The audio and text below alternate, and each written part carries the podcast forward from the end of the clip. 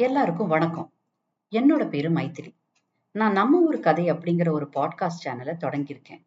இந்த பாட்காஸ்ட் மூலமா நம்ம ஊர் பக்கம் நடக்கிற சின்ன சின்ன உண்மை சம்பவங்களை உங்க கூட பகிர்ந்துக்க போறேன்.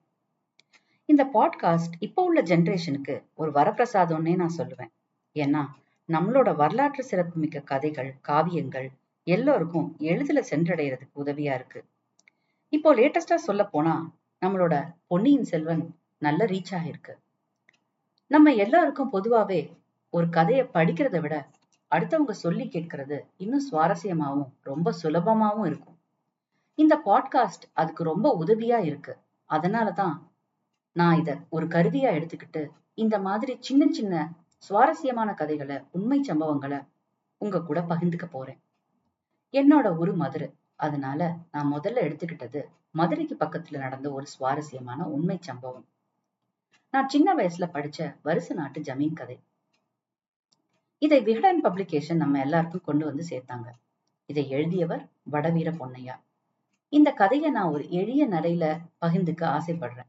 உங்களோட ஒரு க்ளோஸ் ஃப்ரெண்ட் எப்படி உங்களுக்கு கதை சொல்லுவாங்களோ அது மாதிரி சொல்ல போறேன். கதையை தொடங்குறதுக்கு முன்னாடி நான் விகடன் பப்ளிகேஷனுக்கும் வடவீர பொன்னையா அவர்களுக்கும் இந்த பாட்காஸ்ட சமர்ப்பிக்கிறேன். இப்ப நம்ம கதைக்கு வருவோம்.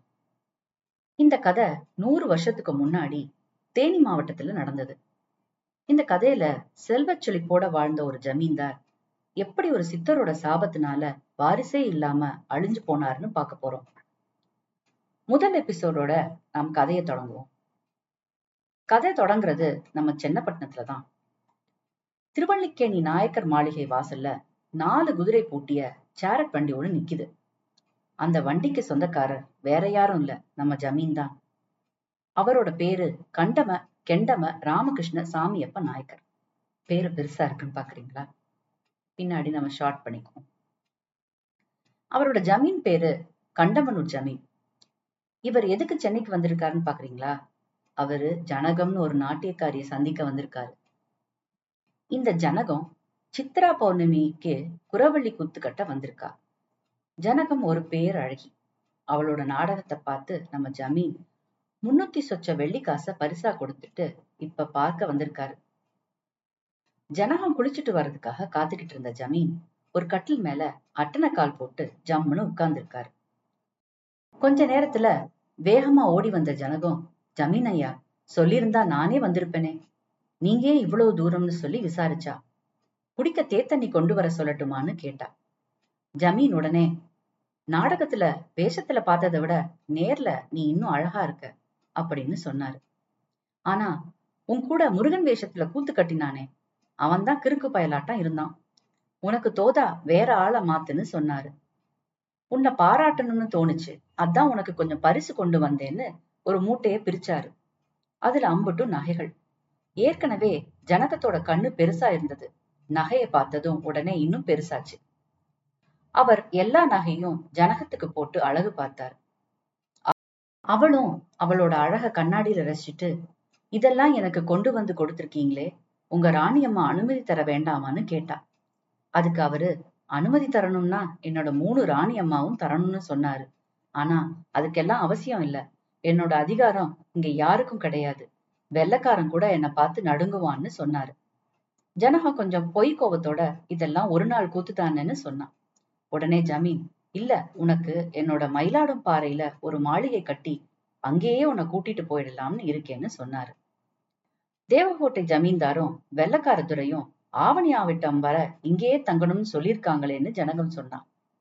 நம்ம ஜமீன் அதுக்கு தேவகோட்டை ஜமீன் கஞ்ச பைய உனக்கு ஒன்னும் செய்ய மாட்டான். வெள்ளக்காரதுறை உனக்கு என்ன ஈஸ்ட் இந்தியா கம்பெனியா எழுதிட போறான்? பேசாம நீ என் கூட வந்துடுன்னு சொன்னாரு. இவங்க இந்த மாதிரி பேசிக்கிட்டு இருக்கும்போது ஒரு சின்ன பையன் இந்தாங்கக்கா தேத்தண்ணின்னு உள்ள கொண்டு வந்தான். அது மட்டும் இல்லாம அவன் வந்து நாடகத்துக்கு எடுத்த போட்டோக்காரரு உங்களுக்காக காஃபி கப்ல வெயிட் பண்ணிட்டு இருக்காருன்னு சொன்னான். ஜனக உடனே அவரை கூட்டிட்டு வான்னு சொன்னான். அந்த போட்டோ எடுக்கிறவரும் உள்ள வந்து கட்டிலுக்கு பின்னாடி திரையை போட்டு நம்ம ஜமீன்தாரையும் ஜனகத்தையும் ஒரு போட்டோ எடுத்தாரு. இதோட முதல் எபிசோட் நம்ம முடிச்சுக்குவோம். நான் ரொம்ப சிம்பிளா உங்களுக்கு எல்லாம் அந்த கதையை சொல்லியிருக்கேன். ஆனா இத புக்ல படிக்கும்போது வடவீர பொன்னையா அவர்கள் ஜனகத்தோட அழகை பற்றியும் அந்த நகைகளை ஜமீன் பூட்டுற விதத்தை பற்றியும் ரொம்ப அழகா சித்தரிச்சிருப்பாரு. படிக்கும்போது இன்னும் சுவாரஸ்யமா இருக்கும். அவர் இந்த எபிசோட முடிக்கும் போது இந்த ஒரு உறவுனால பின்னாடி ஜமீன் கஷ்டப்பட போறார்னு அவருக்கே தெரியாம போட்டோ படம் பிடிக்கிறார் என்று முடித்திருப்பாரு. ஒவ்வொரு எபிசோட் முடிவுலையும் நான் ஒரு டிக்பிட் ஆட் பண்ணலான்னு இருக்கேன். அதாவது சிறு துணுக்கு. இந்த சிறு துணுக்கு எதை பத்தி இருக்கும்னா ஒரு சித்தரை பத்தி இருக்கும். ஏன்னா நமக்கு இந்த வருஷ நாட்டு ஜமீன் கதையே ஒரு சித்தர்னால உருவான கதை தானே. அதனால நான் இங்க ஒவ்வொரு எபிசோட் முடிவுலையும் ஒரு சித்திர பத்தின சின்ன துணுக்கு அல்லது ஒரு சம்பவம் உங்க கூட பகிர்ந்துக்க போறேன். இந்த வாரத்தோட துணுக்கு சிவவாக்கியர் சித்தர் பத்தினது. சிவவாக்கியர் ஒரு தடவை காசிக்கு போயிருந்தாராம். அப்போ ஒரு செருப்பு தைக்கிறவரை பார்த்திருக்கார். அவரும் ஒரு சித்தர் தான். சிவவாக்கியர் அவர்கிட்ட ஐயா என் மனக்குறைய உங்கள்கிட்ட சொல்லணும் போல தோணுது. என்ன உங்களோட சிஷ்யனா ஏத்துக்கிறீங்களான்னு கேட்டாரு. உடனே அந்த செருப்பு தைக்கிறவரு கையில இருந்த ஒரு நாணயத்தையும் ஒரு பேச்சுரக்காயும் அவர்கிட்ட நீட்டி முதல்ல இந்த நாணயத்தை கொண்டு போய் கங்கா தேவியிடம் கொடுத்து விட்டு அப்படியே இந்த பேச்சுரக்காயை கழுவி எடுத்துட்டு வான்னு சொன்னாரு. சிவபாகியரும் ஏதும் மறுப்பு சொல்லாம கங்கை நதிய போய் சேர்ந்தாரு. நாணயத்தை தூக்கி எரிஞ்சிட்டு பார்த்தா என்ன ஆச்சரியம்? வளையல் அணிஞ்ச ஒரு பொண்ணோட கை தண்ணீருக்குள்ளந்து வெளிப்பட்டு நாணயத்தை பிடிச்சு கொண்டது. பிறகு அவர் பேச்சுரக்காயை கழுவி கொண்டு போனார். அப்போ அந்த சித்தர் என்ன சொன்னார்னா சிவபாக்கியரே இங்க போட்ட காசு எனக்கு இப்ப மீண்டும் வேணும். அதை இந்த தோல் பையில இருக்கிற தண்ணீர்ல இருந்து எடுத்து கொடுங்கன்னு சொன்னாரு. சிவபாக்கியரும் எந்த மறுப்பும் தெரிவிக்காம அந்த தண்ணீர் பை கிட்ட கேட்டாரு. அதே வளையல் போட்ட கை திரும்ப தண்ணீருக்குள்ள இருந்து நாணயத்தை எடுத்து கொடுத்தது. உடனே இந்த சித்தர் சிவபாக்கியரே என்கிட்ட ஏதாவது நீங்க சந்தேகம் கேட்க விரும்புறீங்களான்னு கேட்டாரு. அதற்கு சிவபாக்கியர் எனக்கு ஒரு சந்தேகமும் இல்லைன்னு சொன்னாரு. அந்த சித்தருக்கு ரொம்ப சந்தோஷம். இப்படி வாழ்க்கையில எந்த சந்தேகமும் இல்லாதவங்க தான் என்னோட சிஷ்யனா ஆக முடியும்னு சொல்லி உன்னைய நான் என்னோட சிஷ்யனா ஏத்துக்கிறேன்னு சொல்லிட்டாரு. அதுக்கப்புறம் அந்த சித்தர் சிவபாக்கியர் கிட்ட கொஞ்சம் மணலும் அந்த பேய் சுரக்காயையும் கொடுத்து சிவபாக்கியரே இந்த சுரக்காயையும் மண்ணையும் கொண்டு எந்த பொண்ணு உங்களுக்கு சமைச்சு கொடுக்குறாங்களோ அவங்க தான் உங்க மனைவி அப்படின்னு சொன்னாரு. சிவபாக்கியரும் அது ரெண்டையும் எடுத்துக்கிட்டு நிறைய பெண்கள் கிட்ட போய் இதை சமைச்சு கொடுங்கன்னு கேட்டாரு. எல்லாரும் அட பைத்தியக்காரா அது எப்படி முடியும்னு சொல்லிட்டாங்க. அப்புறம் ஒரு நாள் ஒரு குரப்பெண்ணை சந்திச்சாரு. அவங்க அதை சமைச்சு கொடுக்க ஒத்துக்கிட்டாங்க. சமைச்சும் கொடுத்தாங்க. உடனே அவரு அந்த பெண்ணோட பெற்றோரை பார்த்து அவங்கள கல்யாணம் செஞ்சுக்கிட்டாரு. பிறகு அவங்க கூடயே அவர் மூங்கில் வெட்டுவதும் கூட முடைவதுமா? குறவர்களோட குலத்தொழில் செஞ்சு வாழ்க்கை மேற்கொண்டாரு. அவரை பத்தின இன்னும் சுவாரஸ்யமான விஷயங்கள் அடுத்த எபிசோட்ல நான் சொல்றேன். அடுத்த எபிசோட நான் அடுத்த வாரம் வெளியிடலாம்னு இருக்கேன். இதற்கு இடையில இந்த பாட்காஸ்ட் கேட்கறவங்க இது எப்படி இருக்குன்னு எனக்கு ஒரு ஃபீட்பேக் கொடுங்க. அது மட்டும் இல்லாம நான் வரப்போற பாட்காஸ்ட் எபிசோட்ல நம்ம சுத்தி இருக்கவங்களோட வாழ்க்கையில் நடந்த சின்ன சின்ன சுவாரஸ்யமான உண்மை சம்பவங்களை பத்தி பகிர்ந்துக்க போறேன்.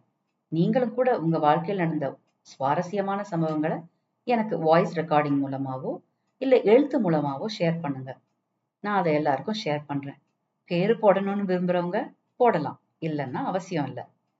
இது மூலமா நம்ம நம்ம வாழ்க்கையில் நடந்த இல்ல கத்துக்கிட்ட பாடத்தை அடுத்தவங்களுக்கு ஒரு அட்வைஸாவும் கொடுக்கலாம் இல்லையா? உங்களோட அனுபவத்தை என் கூட பகிர்ந்துக்க என்னோட மெயில் ஐடியை நான் ஷேர் பண்றேன். அதுல நீங்க வாய்ஸ் ரெக்கார்டிங்கோ இல்ல எழுத்து மூலமாவோ ஷேர் பண்ணலாம். என்னோட மெயில் ஐடியை நோட் பண்ணிக்கோங்க.